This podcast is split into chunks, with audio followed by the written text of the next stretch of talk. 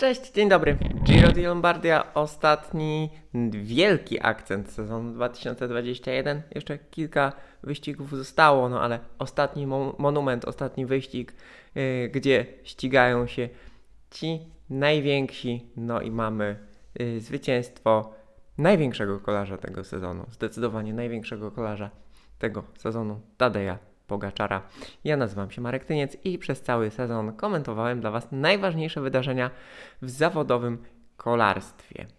Co to jest Giro di Lombardia? Poza tym, że to monument, czyli ten jeden z pięciu najważniejszych wyścigów klasycznych, najdłuższych, najcięższych, z imponującą historią, gdzie rodziły się legendy kolarstwa i tak dalej, i tak dalej, i tak dalej.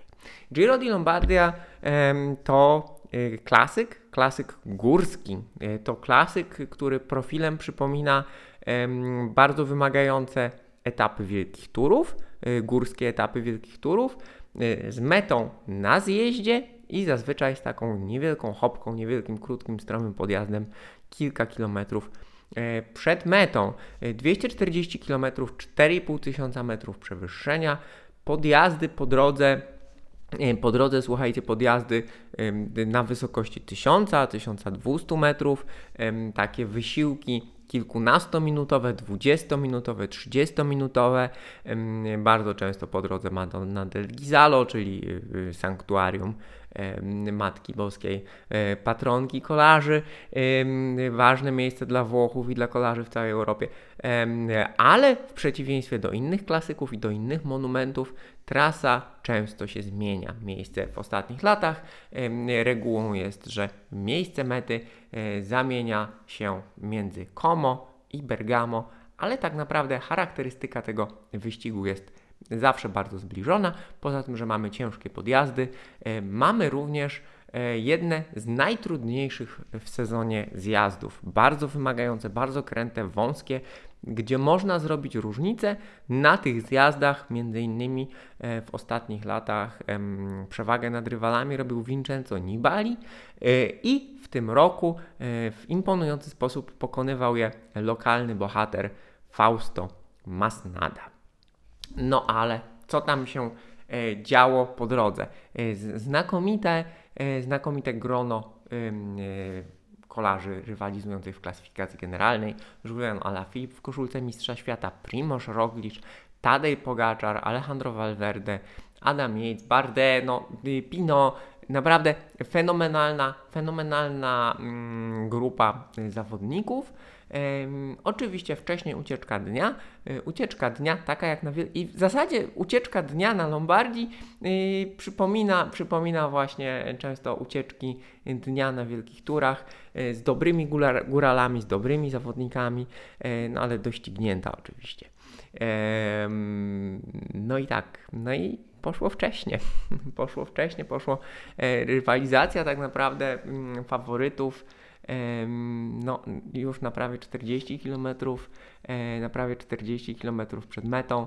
Kluczowa, kluczowa rozgrywka na przełęcz Ganda, na ostatnim tym dużym podjeździe dnia, ale jednak właśnie oddalonym od mety, bo początek te, tego podjazdu zaczynał się na czterdzieści kilometrów przed metą. Tam dyktowanie tempa, dyktowanie tempa przez zawodników D S M dla Bardeta, przez zawodników Deceuninck Quick-Step dla nie do końca wiadomo kogo ostatecznie.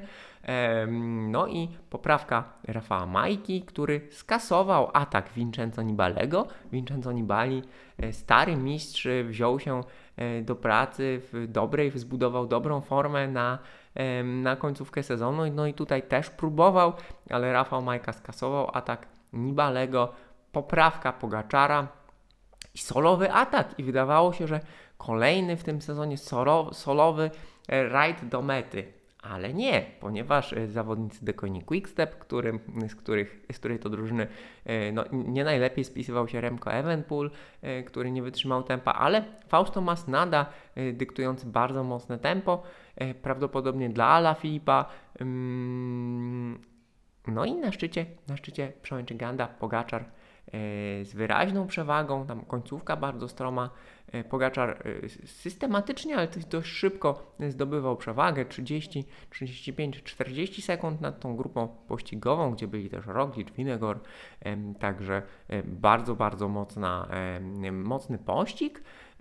Masnada zrobił swoje, wydawało się, że Alaphilippe, który zjeżdża znakomicie, będzie ścigał, będzie ścigał Pogačara na zjazdach. Trzeba pamiętać, że Pogačar też jest znakomicie zjeżdżającym zawodnikiem. W ogóle, ogólnie myślę, że poza tym, że poziom, poziom fizyczny zawodników podnosi się, zmierza w stronę naprawdę ekstremalnie wysoką, to trzeba powiedzieć, że tych zawodników, którzy odstają, są słabsi technicznie, też mamy coraz mniej. No i tempo na zjazdach również jest coraz coraz wyższe. Natomiast Masnada po wykonanej pracy doszedł z powrotem do, do tej grupki pościgowej i zaatakował na zjazdach. Chyba, chyba nie bardzo te asy, ci, ci, ci faworyci, ci, te gwiazdy nie bardzo wiedziały, co z tym zrobić. W każdym razie Masnada pomknął w dół w imponujący sposób. Pogačar zjeżdżał znakomicie, sporo też ryzykował, popełniał drobne błędy, prawie wjechał na pobocze, uślizgiwało mu się koło. Masnada, który pochodzi z tych okolic, zjeżdżał fenomenalnie i odrobił na dość długim zjeździe, odrobił wszystko, odrobił cały atak Pogačara i na płaski odcinek wjechali już we dwóch. Jak mocny był atak Pogačara, ale też jak mocna była praca em, tej grupki em, pozostałych faworytów em, na podjeździe Ganda. No niech pokaże, e, Ganda, niech pocha, pokaże fakt, że Pogačar ten niespełna dwudziestotrzyminutowy wysiłek, siedem procent średnia e, stromizna podjazdu, z końcówką nawet bardziej stromą, em, pokonał z prędkością podjeżdżania tysiąc siedemset sześćdziesiąt metrów na godzinę, co, słuchajcie, przekłada się na sześć i pół wata na kilogram. Na koniec e, ciężkiego sezonu, na koniec ciężkiego wyścigu, mm, ten pościg, e, pościg właśnie z, z Rogliczem, Jejcem, Valverde i tak dalej, e, był niewiele wolniejszy, tam zero przecinek jeden do zera przecinek dwa wata na kilogram mniej. Naprawdę, słuchajcie, imponujące tempo, będące tak naprawdę podsumowaniem tego wszystkiego, co działo się w tym sezonie. Ten Pogačar atakujący daleko przed metą w ekstremalnym tempie i pościg, który traci do niego, ale również jadący bardzo, bardzo mocno na koniec tego monumentu, na koniec Lombardii, na koniec sezonu. No, znakomite podsumowanie. Pogačar z Masnadą przejechali ten płaski odcinek. Masnada początkowo współpracował, dawał zmiany. Nie dajcie się przekonać, że Masnada nie dawał zmian. Masnada naprawdę jechał świetnie. Masnada po pierwsze wcześniej no, utyrał się, napracował się dla, dla kolegów z Deceuninck Quick-Step i w, z, zaczął współpracę z Pogačarem. Natomiast no, został odwołany do niepracowania przez swojego dyrektora sportowego. No, z drugiej strony no, miał z tyłu Alaphilippa. Takie, takie, są, takie są prawa. Alaphilippe też próbował różnych rzeczy, próbował ataków, próbował e, e, jakichś pościgów. W każdym razie Masnada dojechał, dojechał z Pogačarem do finałowego krótkiego podjazdu, już na ulicach Bergamo.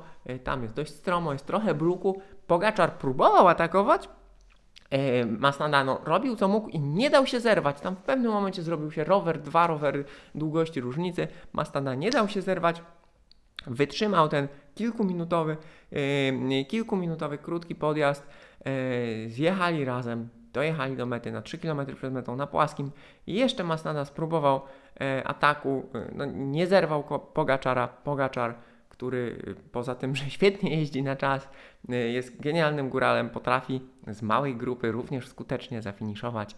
E, no i Tadej Pogačar wygrał drugi monument w tym sezonie po Liège-Bastogne.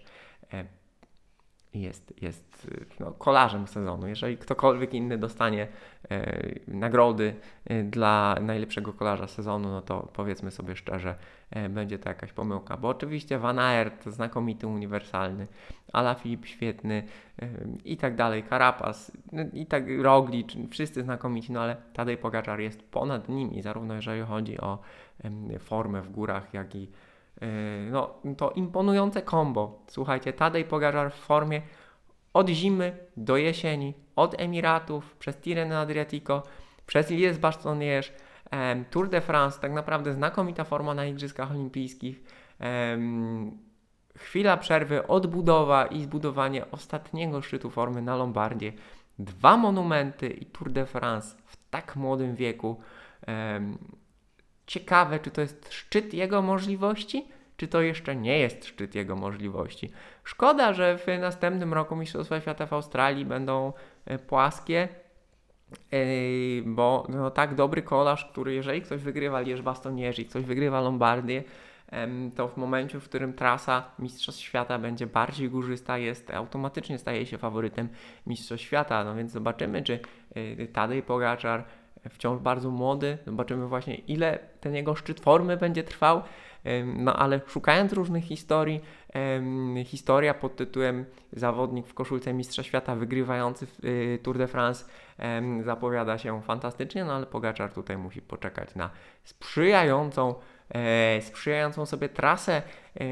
Zaczynają się już spekulacje właśnie, jak będzie wyglądała jego przyszłość, czy będą to dwa wielkie tury w sezonie, co on będzie robił. Na razie on mówi, że tutaj yy, na Lombardii ten jego dość wczesny atak, kolejny jego dość wczesny, wczesny atak w tym sezonie, to był instynkt i on tylko lubi jeździć na rowerze. Niewątpliwie chłopak musi mieć wsparcie yy, w drużynie yy, coacha, czy też yy, psychologa sportowego, no bo tego typu wypowiedzi, zdejmowanie z siebie presji yy, raczej są, raczej są po prostu, yy, to są wypracowane techniki, które też pomagają, pomagają wielkim, wielkim mistrzom. No i tak, moi drodzy, mieliśmy tutaj jeszcze zakończenie kariery Dana Martina, zakończenie kariery Tomasza Marczyńskiego. Świetny wyścig na koniec sezonu z imponującym, imponującym poziomem sportowym. Także dziękuję Wam uprzejmie za Lombardię. Jeszcze się zobaczymy i usłyszymy w tym sezonie, no ale sezon zmierza do końca, tak jak i y, moje komentarze dla Was. Dzięki wielkie, do zobaczenia, do usłyszenia, cześć!